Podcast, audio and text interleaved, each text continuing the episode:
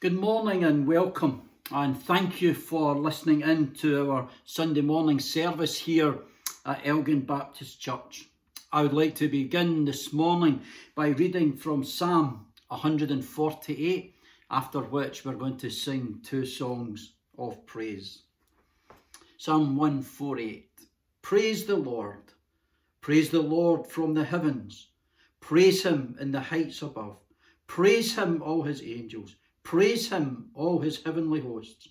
Praise him, sun and moon. Praise him, all you shining stars. Praise him, you highest heavens, and you waters above the skies. Let them praise the name of the Lord, for he commanded, and they were created. He set them in place for ever and ever. He gave a decree that will never pass away. Praise the Lord from the earth, you great sea creatures and all ocean depths, lightning and hail snow and clouds, stormy winds that do his bidding, you mountains and all hills, fruit, trees and all cedars, wild animals and all cattle, small creatures and flying birds, kings of the earth and all nations, you princes and all rulers on earth, young men and maidens, old men and children, let them praise the name of the Lord. For his name alone is exalted. His splendour is above the earth and the heavens. He has raised up for his people a horn, the praise of all his saints, of Israel, the people close to his heart. Praise the Lord. Let's do that as we sing, first of all, all creatures of our God and King, followed by How Great Thou Art. Let's join together in prayer. Our God and our Father, we count it a great joy and privilege to come in to your most holy and awesome presence. And even as that psalmist has reminded us, you are the one who is worthy of all our praise. You are the great God. You are the creator and you are the sustainer. And as we come to you, we come in and through the name of the Lord Jesus Christ, the one who is the way, the truth, the life, the one who is the good shepherd, the one who loves us and cares for us. And Lord, we come to thank you for all your blessings to us.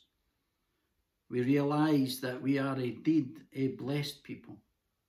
We thank you for health and strength for soundness of mind and body. We thank you for the food and the clothing that you give us. And Lord, we, we thank you that, that even though we're not able to physically gather together to praise and worship you in the one building, we thank you that we can gather like this and we pray that you would draw near to us and make this indeed a blessed hour. We do pray for our nation and for our world at this time. We pray for a, an end, Lord, an end to, to, to this COVID 19. We, we ask that you would stretch forth that mighty right hand and, Lord, that, that you would uh, bring it to a halt. We pray for those who are suffering, Lord. We pray for those who, who are in hospital. We pray for those, Lord, who are grieving, who have lost loved ones uh, through this recent crisis. And again, we remember those who are uh, working in, in our hospitals and, and, and in shops and in, in various modes of transport and pray and, and care homes and pray your blessing and your protection upon them. We pray that you would forgive us, forgive us for all our sins and shortcomings, Lord. We thank you that with you there is indeed uh, forgiveness. We thank you. Your word tells us that if if we confess our sins, you're the one who is faithful and just and who will forgive us. And so we come to you this morning and we just ask that you would be with us and make this a blessed time. Uh, we just uh, remind ourselves of how uh, when, when the disciples came to you, Lord, and, and, and they said, Lord, Lord, teach us to pray. And, and, and you gave them, a, as it were, a model of, of prayer. And, and, and so we just would say and pray uh, that even now, as, as, we, as we say, Our Father in heaven, hallowed be your name. Your kingdom come. Your will be done on earth as it is in heaven. Give us today our daily bread. Forgive us our debts as we forgive our debtors. And lead us not into temptation, but deliver us from evil. For yours is the kingdom and the power and the glory forever and forever. Amen. It is important, I believe, that our children uh, feel part of this service and so, once again, we're going to sing along to, to the theme song from the material that they are currently using. It's a great little song with even greater truth. So, let's once again sing uh, the salvation poem. This morning's reading is taken from the book of Revelation and it's from chapter 2. And I would like to just read the first seven verses. To the angel of the church in Ephesus, write These are the words of him who holds the seven stars in his right hand and walks among the seven golden lampstands. I know your deeds, your hard work, and your perseverance. I know that you cannot tolerate wicked men, that you have tested those who claim to be apostles but are not and have found them false. You have persevered and have endured hardships for my name and have not grown weary. Yet I hold this against you. You have forsaken your first love. Remember the height from which you have fallen. Repent and do the things you did at first. If you do not repent, I will come to you and remove your lampstand from its place. But you have this in your favour. You hate the practice of Nicolaitans, which I also hate. He who has an ear, let him hear what the Spirit says to the churches. To him who overcomes, I will give the right to eat from the tree of life, which is in the paradise of God. It goes without saying that these are days of great uncertainty, and that can bring about much fear and much anxiety. Yet, as Christians, we have the great assurance that the Lord will never leave us and He will never forsake us.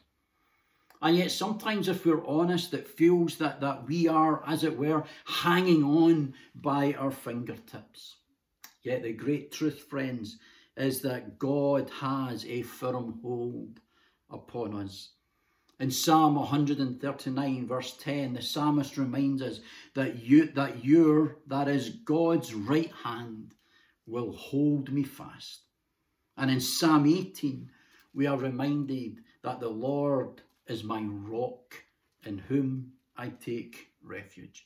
Both of these great truths, indeed, both of these two great realities are what we are going to sing about now. The first song is He Will Hold Me Fast, followed by O Lord, my rock and my Redeemer. Let us pray. Lord, we come to you and we ask for the help and for the enabling of the Holy Spirit for speaker and hearer alike. We pray that you would take uh, these words and empower them and speak into our hearts, into our lives, into our situations. And we pray it, Lord, for our good, but ultimately for your glory. In Jesus' name. Amen. We were reminding ourselves last Sunday that Jesus is Lord over all, that he is ruling that he is reigning and, and that one day he is returning. That his is the victory.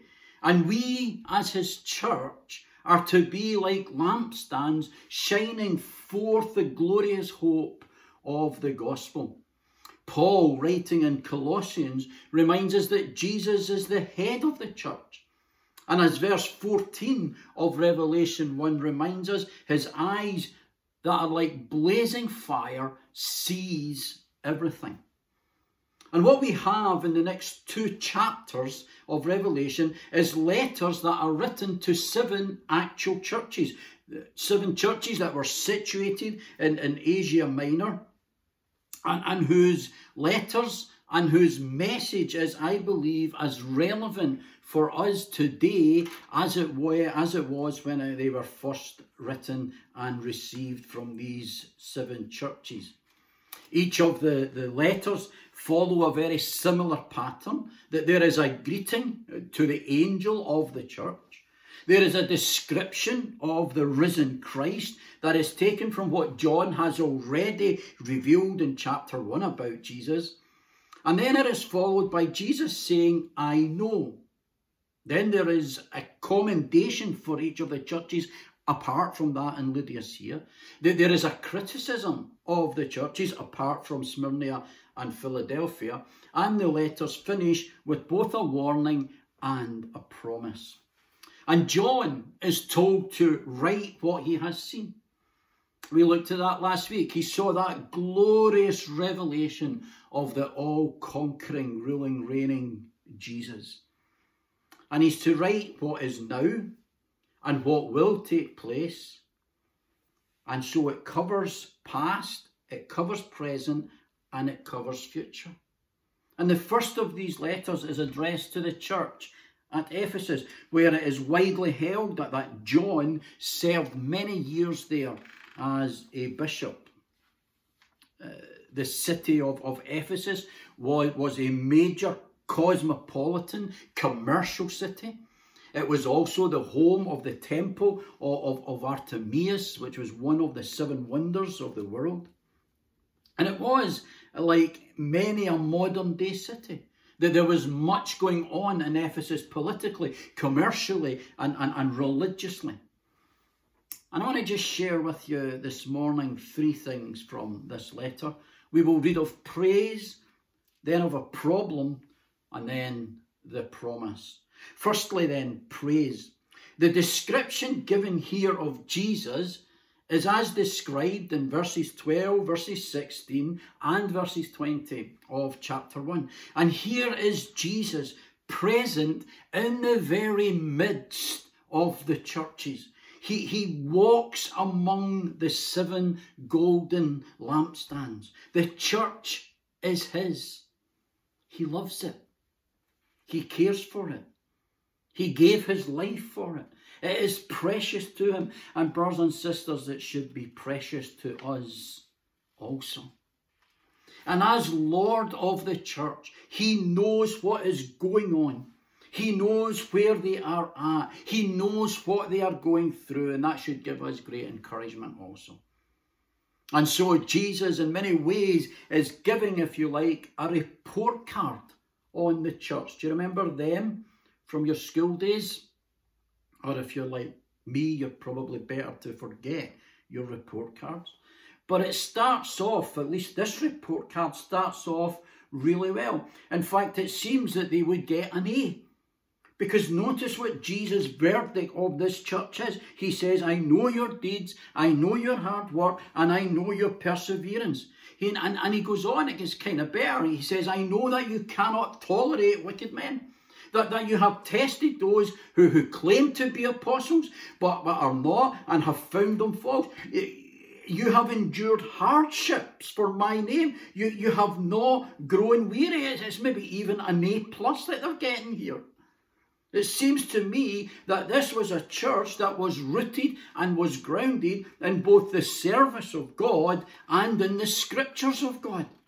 And, and in regards to service, they, they were committed Jesus speaks of their deeds, their hard work, their perseverance, even to the point of enduring hardship. That this is a hard working church. That they are no doubt a busy church. The church calendar would be packed with activities. And Jesus sees that and, and, and he knows that and, and he praises them for it. You know, it is good and it is right and proper to, to, to be busy to serve the Lord. And that is something that all Christians are called to do. We are to serve. We are to persevere. We are to endure.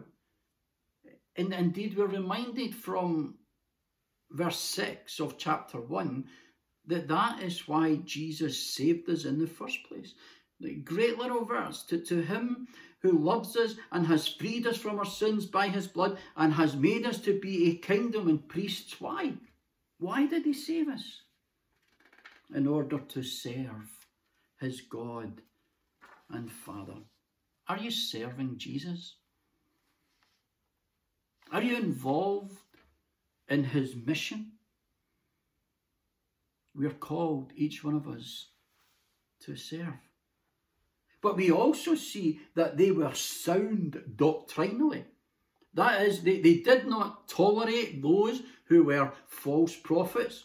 And to know what is false, you need to know first what is true. And this was a church that knew their scriptures. This was a church that knew what they believed. The Apostle Paul spent a great deal of time in Ephesus. He wrote them a letter, the, the, the, the, book of Ephesians. And, and in them he warned the elders of the church, as, as he bid them farewell, he warned them to be on their guard. And he said, Because I know after I leave, savage wolves will come in among you, even from your own number. Men will rise up and distort the truth. John, in his first letter, encouraged them to test the spirits. And this church was on the ball in regards to that doctrinally. So, so we have here a church that is committed, as I have said, to both service and to scripture. You know, it would probably be hard to imagine a more faithful church. And Jesus recognizes this. Jesus sees this. Jesus praises them for it. What does he see? And what would he say in regards to Elgin Baptist Church? What would he say to me, to you, to us concerning service, concerning Scripture? It is hard to see how, in relation to these two important issues, Jesus could say of the church at Ephesus, as my report card often said, must do better. This church, it seems, has got service and their love of Scripture off to a T. However, we, we see that everything is not exactly as it might all seem, because Jesus, secondly, identifies a problem. Verses 4 and 5. Jesus, the one who knows all things, who sees all things, says, Yet I hold this against you. You have forsaken your first love.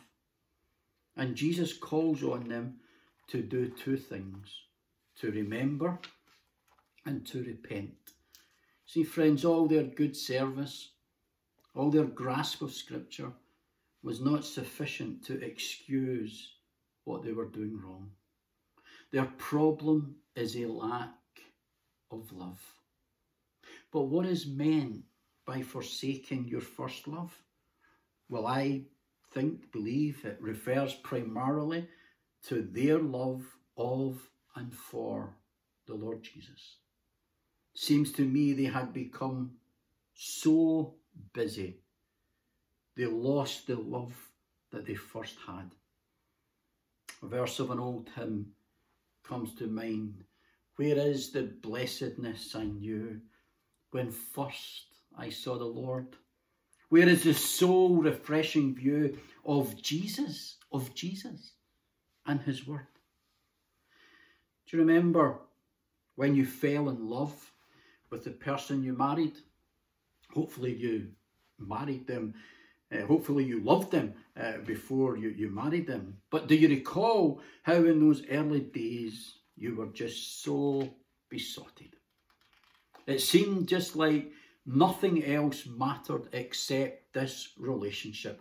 It, it, it was exciting, it, it was vibrant, it, was openly displayed. You, you couldn't wait to tell everybody about it.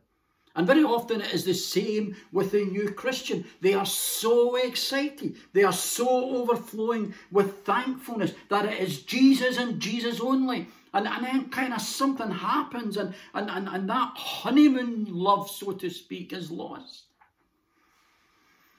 Jeremiah in chapter 2 speaks of that when he says this I remember the devotion of your youth, how as a bride you loved me and followed me through the desert, through a land not sown. That is, there is nothing that you would not do. There is nowhere that you would not go just to be with that person. And yes, the longer one is married, the more mature the love should grow. But don't lose, don't lose the honeymoon days. Yet there is also the danger of taking the person for granted. We just get into a routine. Or worse still, we get into a rut. And then the relationship is not what it was. The marriage is in danger. Well, I think that is what is meant to forsake your first love. They had all the duties, they had all the doctrine, but the love was gone. You see, we can become comfortable and things get between us. Even though here it would seem it was good things, yet the love was forsaken. Is there the danger, friends, we get so caught up in knowing about Jesus rather than knowing him and loving him for who he really is. That it is all about study and service, both of which, of course, are important and have their place, rather than firstly loving him for who he is and for what he has done. Well, according to Jesus, there is that danger. It is a real danger. Does that speak into your situation this morning? That love that maybe you once had, it just doesn't seem the same. Wasn't what it once was. Well, if so, Jesus has got two words for us remember and repent. He says, Remember the height from which you have fallen. That is, go back to that first time. Go back to when that love was so real, to, to that day when you got saved. And, and, and as you go back and as you, as you remember, uh, re, re, recall the joy and the freedom and the peace and, and the uninhibited love when you first grasped that the Son of God loved you and gave himself for you. I, I remember it well. 7th of June 1981, the Kelvin Hall in Glasgow. There, that Sunday afternoon, God so convicted me of sin and so assured me of His forgiveness and all the joy and the love that flooded my soul. Maybe this morning you need to go back to that place when you first met the Lord. Maybe you need to, for the first time, Turn to Him and know His love, which is a love like no other. It's interesting how Jesus here speaks of, of the height from which you once fell or from which you have fallen. Yet often it is not, if you like, a sudden and dramatic fall that causes our love to be to, to forsake our love. No, it, it can begin slowly. We can just maybe miss the odd church service, skip our Bible reading, miss our small groups, little bits here and there. And it's not long before the love has been forsaken. It's not long before the love has gone. And Jesus warns us about it. If that's the case, then follow Jesus' advice and repent. That is, turn back to Him. That is what repent means. You see, here in Ephesus, here is a church strong on service. Here is a church sound in Scripture. Yet Jesus comes and tells them, You have a real problem. You have forsaken your first love. And he eh, lovingly encourages them, challenges them to do something about it. For if not, Jesus says, I will come and remove the lampstand from its place. How is your love for Jesus this morning? I also believe there is justification in thinking that this lack of love also applies to their love for one another. You recall how one day Jesus was asked by a Pharisee, What is the greatest commandment? And Jesus said, You shall love the Lord your God with all your heart and with all your soul and with all your mind, and you shall love your neighbour as yourself. And I think the two are interlinked, friends. Love Jesus, and you will love his people. Forsake your love for Jesus, and your love for his people will go the same way. Paul speaking in 1 Corinthians 13 says, If I have not love, I gain nothing. Is God saying to you this morning, remember? Is God saying to you this morning, repent? If so, then don't ignore him. In response to his love for you, give him your love back. But we need to notice that this is not a love at all cost. And it's not love at the cost of truth. Truth and doctrine matter. That, that is why Jesus says, after kind of condemning them a little bit here, that is why Jesus says, but you have this in your favour. You hate the practices of the Nicolaitans. Uh, they were a false sect who, who were spreading a false doctrine, and, and, and we'll meet them again uh, when we come to the letter to the church at Pergamum. But however, just as I finish this point, Warren Wiersbe comments this labour, labour is no substitute for love, and purity is no substitute for passion. There was praise. There was a problem. Finally, there's a promise. Notice how, although written to churches, there is also the individual response that is required. He, she who has an ear, let him, her, let hear what the Spirit is saying to the churches. So there's the individual response. Jesus says, to those who overcome. You know, friends, we are overcomers. Jesus has won the victory, and his victory is our victory when we love him and when we follow him and when we stick close to him. Victory in Jesus, my Saviour, forever. And what a promise Jesus gives here. He says to this church, and he would say to us this morning, I will give the right to eat from the tree of life, which is in the paradise of God. In, in paradise, back in Gen- back at the beginning, back in Genesis 3, verse 8, we read there that God walked in the midst of the garden. Just as we read here, Jesus walks in the midst of his church. Yet back there in Genesis, sin and rebellion cast Adam and Eve out, just as today sin and rebellion has separated us from God. Yet when we respond in repentance to his love, he welcomes us. Jesus promises a way back. Jesus is promising here life eternal with him in paradise. You see, friends, that which was once cut off from man, that once which was shut up and was guarded by the cherubim, you can read about it in Genesis 3, is now able to be accessed.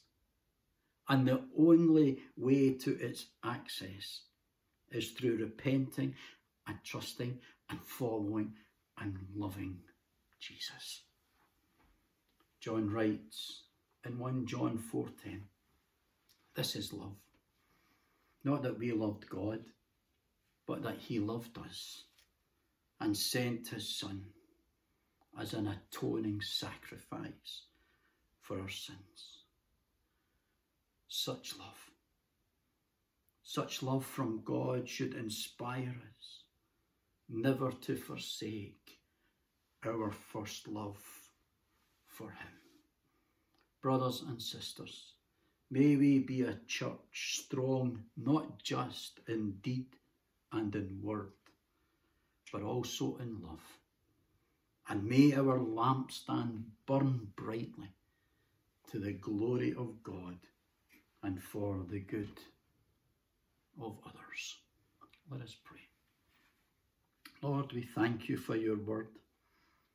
We acknowledge that you are indeed Lord of the church.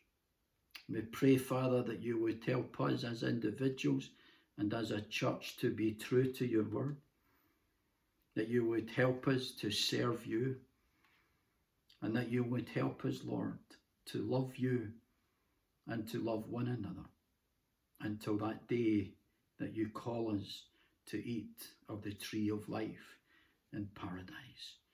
Thank you for such love, Lord. In your name we pray. Amen. Going to finish by singing, Jesus paid it all, all to him I owe.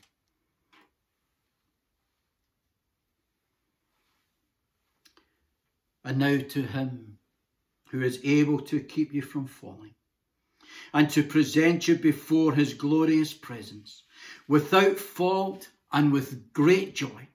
To the only God our Saviour be glory, majesty, power, and authority through Jesus Christ our Lord before all ages, now and forevermore. Amen. Thank you very much for listening. If you would like more information about us as a church or about the Christian faith, then please do get in contact with us via our website or Facebook page, details of which will come up on the screen. God bless each one. Thank you.